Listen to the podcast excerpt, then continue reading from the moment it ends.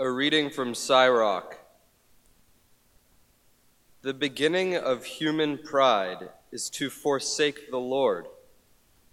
The heart has withdrawn from its Maker. For the beginning of pride is sin, and the one who clings to it pours out abominations. Therefore, the Lord brings upon them unheard of calamities and destroys them completely. The Lord overthrows the thrones of rulers and enthrones the lowly in their place. The Lord plucks up the roots of the nations and plants the humble in their place. The Lord lays waste the lands of the nations and destroys them to the foundations of the earth. He removes some of them and destroys them, and erases the memory of them from the earth. Pride was not created for human beings, or violent anger for those born of women. Hear what the Spirit is saying to God's people.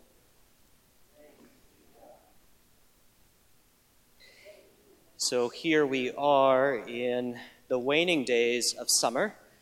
Most of our kids are back in school, and slowly the flock begins to grow again.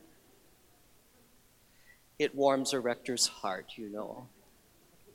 Warms a rector's heart. Speaking of things that warm my heart, this is one of my favorite collects in all of the church year, and it's worth a second look. Lord of all power and might, the author and giver of all good things, graft in our hearts the love of your name. Increase in us true religion. Nourish us with all goodness and bring forth in us the fruit of good works. Increase in us true religion. It's hard not to imagine many of our neighbors, particularly here in Marin, asking, why would you want to increase religion at all, let alone true religion? And is there such a thing? Religion is kind of a dirty word in the wider culture. Most people don't want to admit that they're religious.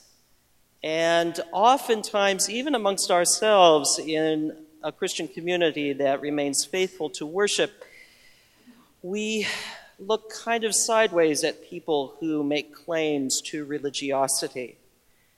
Probably because we know in ourselves, if no one else, that kind of false religiosity, that false religion that puts on airs and pretensions of piety, or even that precious kind, you know, that falsifies humility and pretends to be modest when it really isn't all that modest. We know false religion. And maybe that's what our greater culture is wisely somewhat cynical about. Because you see, this collect was not written in 1979 when the Book of Common Prayer in its present form was put to paper. In fact, it wasn't written in 1928 either. You have to go back all the way to the 8th century to find the origins of this collect. And it was Thomas Cranmer himself, the architect of the Book of Common Prayer back in the 16th century, who put that word true in front of religion probably looking at what was going on in the Reformation around him and wondering which religion is true, but more than that, out of a recognition, a deep and profound recognition, that a lot of religiosity around us all the time, inside and outside the church, can seem false, shallow, superficial. Our readings today get to the heart of that point, and they are filled with wisdom teachings. The wisdom literature is a big chunk of our ancient scriptures, and it goes back to the practical advice that was probably passed on from family to family, from generation to generation, from father to son and mother to daughter in the oral tradition for generations that were countless in ancient times. Sebastian, if I can put him on the spot for a minute, beautifully read that passage from Sirach, which appears in our Apocrypha. As I said to Annette after his reading, I said, Sirach has spoken. Because that's how it felt, right? That sort of weighty wisdom that you feel has behind it the great gravitas of years and all of that human experience. A sense in which pride is very close to the root of all human folly. Sirach understood that. A lot of the wisdom literature does. And we often fall into that pit of pride in our daily walks. It is what Jesus points out as hypocrisy in many instances.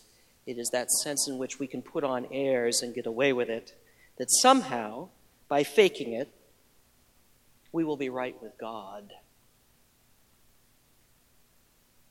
The letter to the Hebrews, written in the first century, is similarly steeped in that wisdom tradition and is giving practical advice to a faithful Jewish Christian community struggling with their identity and who they are and what historians tell us is that this advice to that early Christian community is something that made Christian communities from very early times distinctive from all other communities, especially those in the Mediterranean world of the first century. It was a community rooted in service and acts of loving kindness. It's hard for us to imagine, but it apparently is true that the Christians were the only people in that world who were willing to reach out to the disenfranchised and the poor and the marginalized. Those are the very edges of society who had been forgotten by the empire, who had been forgotten by their indigenous traditions, who were neglected by the powers that be at every level of their society. It was the Christians who first reached out to them. And if Christians were known for anything at all in those early days, it was for that. Reaching out to the disenfranchised, the marginalized, those who sat at the lowest seat, if they were invited at all to the banquets of power and honor. Jesus himself picks up that wisdom tradition in today's reading from Luke. And he is speaking to a group of people, and particularly a host, at this great feast. A leading Pharisee of the tradition of the time, someone who knew and was steeped in the wisdom tradition and who knew its practice and practical application intimately, Jesus is speaking to him and also speaking to us. Now, what a number of scholars talk about when they talk about Jesus' wisdom teachings is they don't talk about Jesus as a conventional wisdom teacher. Jesus is not a carrier of conventional wisdom. Rather, he is a carrier of alternative wisdom or subversive wisdom, if you will. But he starts out with a game that everybody likes to play, right? If I put myself in a humble position and I get raised up, it's going to look pretty good. And in Jesus' world, that was all the more important because it was a, there was a constant exchange going on of honor and shame and in Jesus' society, honor and shame were right there next to life and death. They were inexorably intertwined. You couldn't separate the two. And so you can hear Jesus' host following him into this wisdom teaching, which might have come out of the book of Proverbs, or maybe Sirach, or any number of other books of wisdom literature that would have been circulating at the time. And you can hear the host saying, Sure, I can play this game all day. I can play humble, can't you? I can play modest, can't you? And that's a way I can advance my position because people will look at me and say, Oh, how humble he is. Right? Oh, how humble he is. We all know what it's like when we encounter somebody or we encounter ourselves claiming humility. When anyone starts to claim their own humility, I begin to wonder. One of the things that really grates on me these days is when people say, I am so humbled to receive this honor. I want to take them aside and say, No, you are honored, not humbled. That's another sermon for another time. But you can sense a way in which the host could follow Jesus into the depths of this game and say, Yeah, right on, Jesus. But then you see, Jesus goes on. Jesus goes on. And he challenges the host to consider inviting people who have no honor, no reputation, nothing into the meal. Because they can give nothing in return. There will be no status for the host in that. And that probably, for at least the conventional mindset in Jesus' culture, was a bridge too far. But we sometimes like to talk about Jesus' culture as though it were other, right? We don't have honor and shame problems in our own culture. Well, actually, we do. We just don't talk about it all that much. And if you want to look not too hard, look no farther than this. Think about all the ways we structure our lives to look successful. Whether it's our resumes, whether it's our business prowess, whether it's what kind of accolades this parish gets in the wider community. We're all very good at this game. It's a very ancient game. It's part of, you might say, the human condition. Catholic theologian James Alison talks about this in reflecting on Rene Girard's mimetic theory. Girard's basic premise is that one of the very foundational pieces of human behavior is that we imitate. We are always looking for someone to imitate. That's mimetic theory mimicry. We are always imitating someone. And Girard doesn't say that's necessarily a bad thing, but the question comes to mind who are we imitating? The author of the letter to the Hebrews notes this when he says, imitate people of faith. You're going to imitate someone, you might as well imitate someone good, right? In Jesus' society, of course, and the host at the table would know who he was supposed to imitate and impress. But James Alison points out that the word used in this passage is the ancient Greek word doxa, from which we derive the root of our word doxology. You know that word? We often translate that into English as glory, in this particular passage, the translators decided to translate it as honor.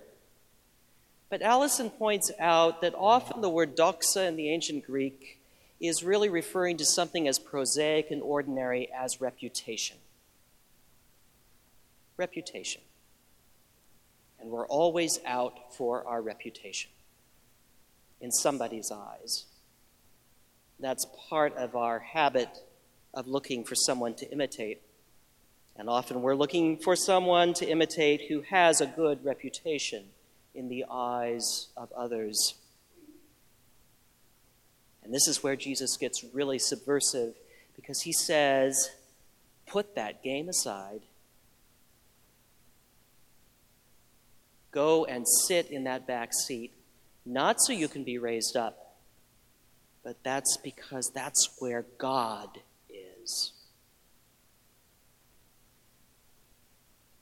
At the heart of our tradition is a Savior who freely takes the road to the cross and on Golgotha sets aside all reputation, is completely dismembered of all good reputation, is shamed into essentially non existence.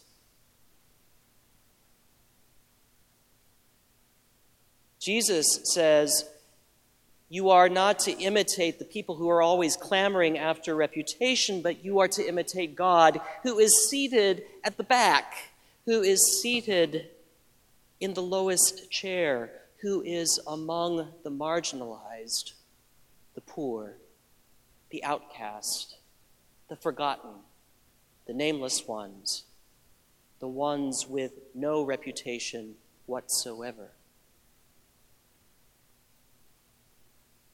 Sometimes in the secular climate in which we live, what would it be like to imagine a God who has a bad reputation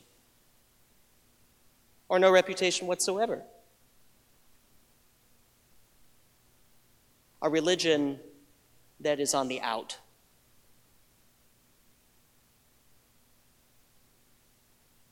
A religion that doesn't matter to the wider world. This is Jesus subverting us, calling us to that place. But as Alison points out, that's where God is on the edge, close to death in the eyes of the wider society, with a doxa that means nothing to most people.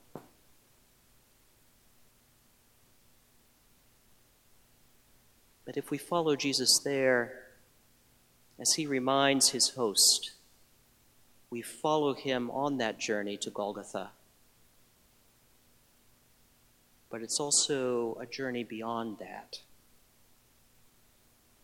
Because it's not just a game of reputations anymore, but the game of life. We are called not to imitate one another or the successful, but to imitate God. And in doing so, to find renewal, resurrection, and a world made anew.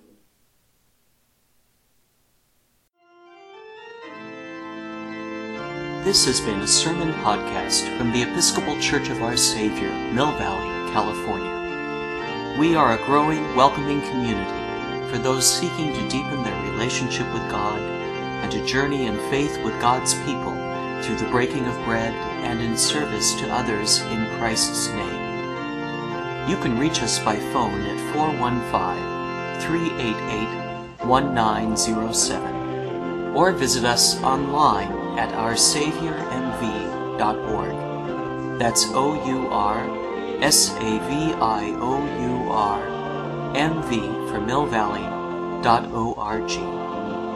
We wish you God's peace, and we hope to greet you in person very soon.